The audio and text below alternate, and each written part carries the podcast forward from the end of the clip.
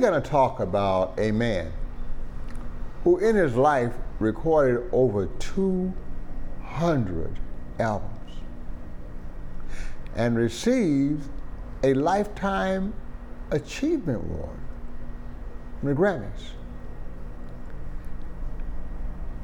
is one of the most, if not the most recognizable jazz pianists of all time, and perhaps one of the most influential, and certainly one of the most respected. Who is this? Well, he was born in 1925 in the Little Burgundy section of Montreal, Quebec, Canada.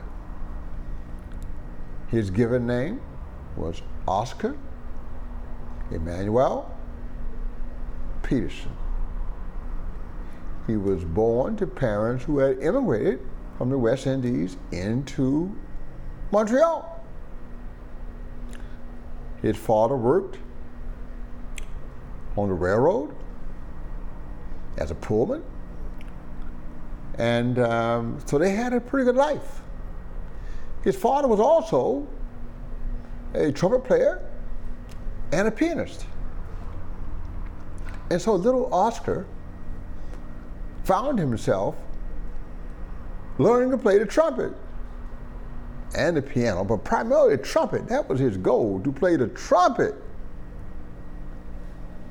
Until somewhere around seven, eight years old, maybe, he had a bout of tuberculosis.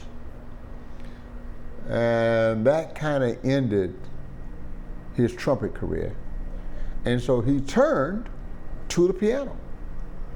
And at first, his father helped him with as much as possible with his skills.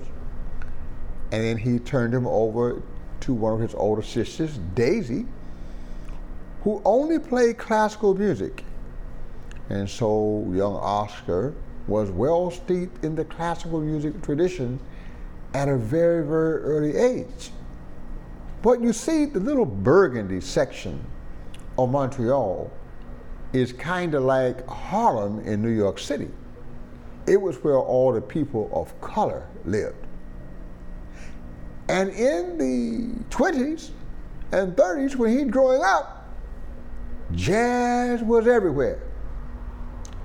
And it wasn't long before little Oscar started picking out some boogie woogie lines and a little ragtime and a little this and that. And he added that to his repertoire. By this time, he's already out playing his sister, so she can't teach him anymore. So his father makes a big sacrifice he finds the best piano teacher he can, who is an Hungarian, with a lineage directly to Franz Liszt, who would have been the rock star of classical piano performance during his lifetime in Europe. His technique and his clarity and his power is still legendary.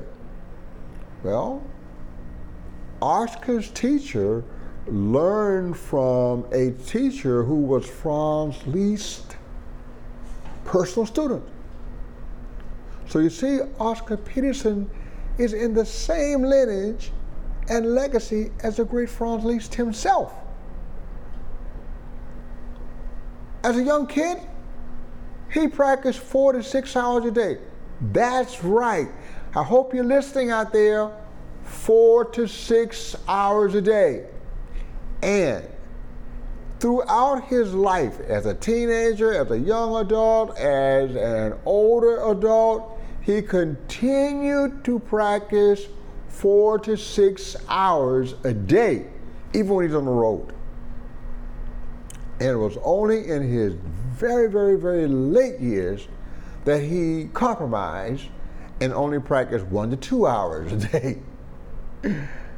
That's what it took to create the Oscar Peterson we all know and love. Took that kind of dedication. Now, somewhere around the age of 14, he decided to enter uh, a contest, classical music contest, And um, he won. Now, Little Burgundy was not a place where rich people lived, people of color. So you were either poor or really poor. You know, middle class was poor. really poor was just poor. So he decided he would drop out of high school at 14 to pursue work as a professional musician. After all, the local pros had been praising his work since he was nine years old. So he already knew he had it. He had been told he was already playing gigs with pros 9, 10, 11, 12 years old. Winning that national contest at 14, that went like, okay, I think you're ready. So he dropped out. And when he dropped out of the high school of Montreal, he left behind his friend and bandmate, Mr. Maynard Ferguson. That's right, they played in the same band together in high school. But Oscar had to get out of there because he needed to get out and make some money. And he did. Radio, immediately being broadcast. Way to go, baby. And then some clubs, some concert venues, parties, whatever he could find. He was making a good living in Montreal as a working pianist continuing to practice four to six hours a day, doing all that classical stuff and developing a technique and a clarity and a mastery of the instrument that was absolutely incomparable. Now, there is this producer named Norman Granz, who was on his way to the Montreal airport, getting ready to fly back to New York City. And as he's riding the taxi, the radio is playing, and they hear this live jazz broadcast from a club. And he hears this piano player, and he goes, Whoa, whoa, whoa, to the cab driver. I'm not going to the airport yet. Do you know where this club is? Yes, sir. Take me there. And so he delayed his flight. You could do that in those days turned the cab around, went back into Montreal, went into the club, sat there, and with astonishment, looked at and listened to this little chubby black guy play this piano like he had never heard before and said, Oh, yeah, I got to get him signed to my record label. Oscar by that time was already recorded with Victor Records, but you know, uh, we got to move to New York now, the big time. Norm Granz did the jazz at the uh, Philharmonic, and he had connections at Carnegie Hall and all the big uh, concert venues, nightclubs, and everything. Um, obviously, recording um, uh, uh, uh, opportunities the band did make 200 albums, okay? Um, and he went to the club, he listened to him play, he signed him immediately, and brought him to New York City, presented him at one of his jazz at the Philharmonic, and the people went, oh my God. Duke Ellington called him the Maharaja of the piano. He's the king. I don't care what anybody says. He is royalty. There's nobody like that. Praise Oscar. This is Duke Ellington. When you first heard it, this is it's the end.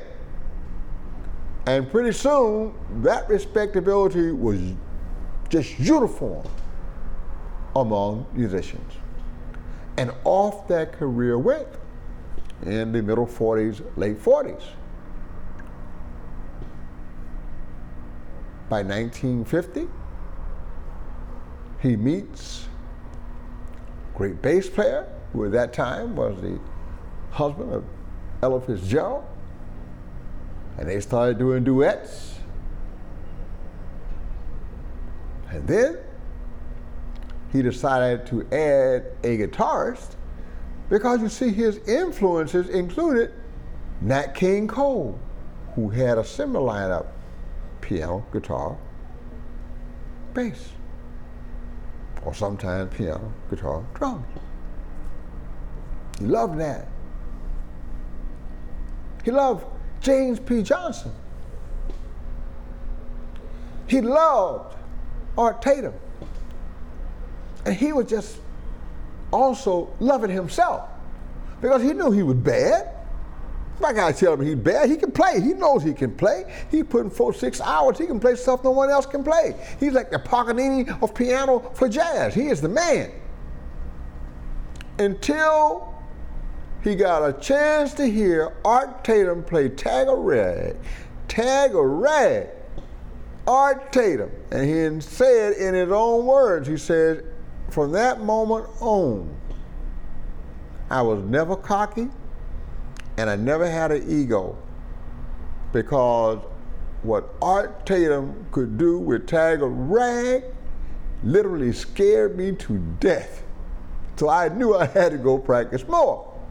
So these are his chief influences as a young man coming from Canada into New York.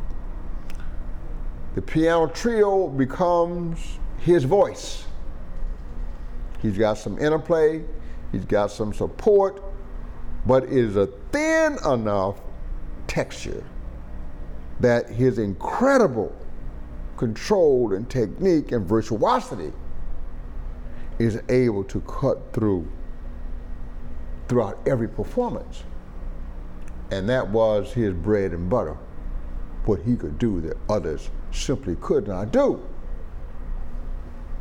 This continued for years. He had a lot of success with Ray Brown and Barney Kessel in his early trio.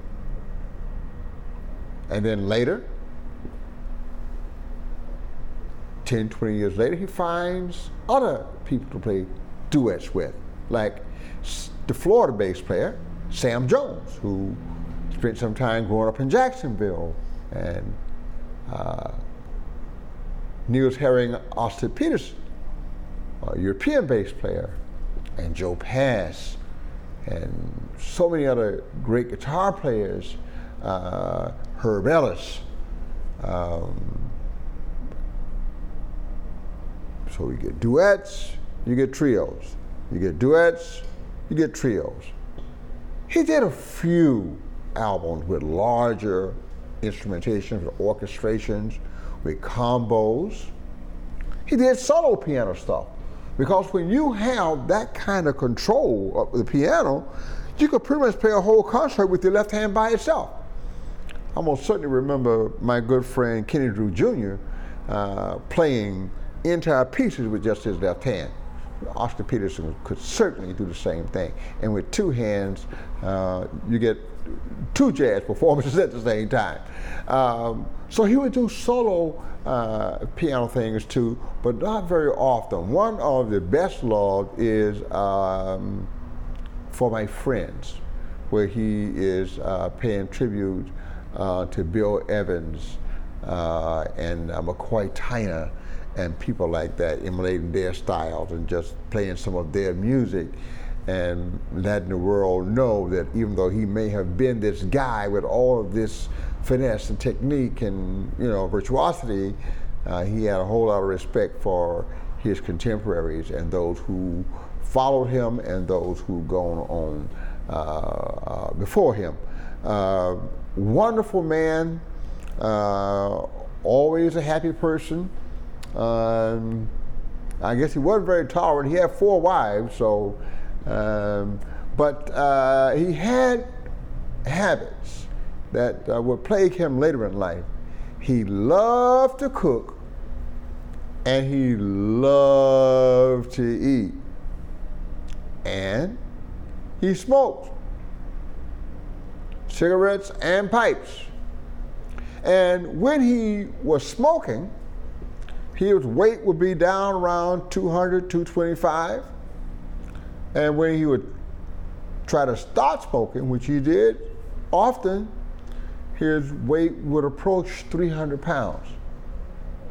And this, over time, wore his body down. He experienced uh, arthritis, um, particularly uh, worrisome arthritis in his left hand. So the ambidexterity he had with both hands gave way to a supporting left hand and a right hand that could still fly around. And as many friends said, a one handed Oscar Peterson is better than most jazz piano players with two or three hands. Oscar was just that good at what he did. He continued to tour and do festivals and concerts. He even took time to start a school in Montreal in order to share his vision and to share his talent and his gift and his love of music with others. And he got friends to help him. And they made that work for five or six years, but their touring schedules and recording schedules got in the way. And they were doing this on their own, not with government support. And so after a while, they had to shut that down. But he continued to do clinics and workshops and lessons and all of that. And one of his most outstanding students who still plays, I've heard the guy several times, especially in New York, is uh, Benny Green, who, like uh, Oscar, had a very, very strong classical background. And although he comes out of Berkeley, California, and played in that great Berkeley uh, high school jazz band, uh, very uh, well steeped in classical and has finesse and technique uh, reminiscent of uh, Oscar. Not the same, but reminiscent, because Benny also has a little Bud Powell in him and some of the bebop stuff as well. But uh, Benny Green is one of the people that was inspired uh, directly uh, by Oscar Peterson. Um, he continued to tour the world, but he always made Canada his home. He did move uh, away from the bustle, hustle and bustle of Montreal. Uh, I love it, but he wanted a more peaceful surrounding, so he moved to a place called Mississauga, uh, which you most certainly can find on the map. It's one of those long words that's difficult to pronounce, Mississauga. And uh, that is where uh, his home uh, was, and that's where he would return. In his later years, he would tour for a month and come home and rest. He would tour for two months and come home and rest. No more the long, long tours year round. He realized he was getting fragile, he was wearing down, and he tried to preserve himself and keep himself here as long as he possibly could. Um, but a combination of the arthritis and diabetes and other uh, uh, ailments uh, finally uh, took their toll on him uh, in 2007 and he uh, departed this life at uh, his home in Mississauga. Um, all I can tell you is this uh, go listen to Oscar Peterson. There is no better spokesman for Oscar Peterson than Oscar Peterson's music you go listen to what he does, how fast he can play a flurry of notes, and how absolutely perfect and clear that flurry is. Just impeccable technique and impeccable creative thought.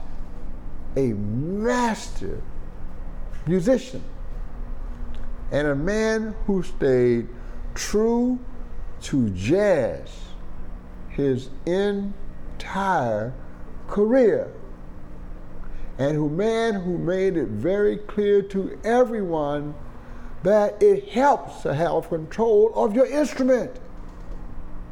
He made it very clear throughout his life that he believed in the study of classical music, especially the keyboard works of Johann Sebastian Bach, particularly the well-tempered clavier. You all need to get that well-tempered clavier.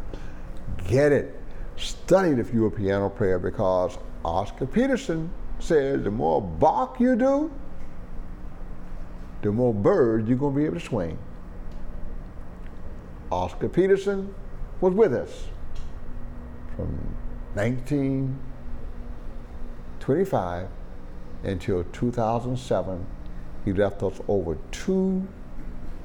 2,000, 2,000, I'm sorry, 200 albums and received hundreds of awards and honors during his lifetime. But once again, there's nothing more special than just sitting and listening to his recordings, no matter who he has chosen as his supporting cast. His genius comes through with great clarity. Thank you very much.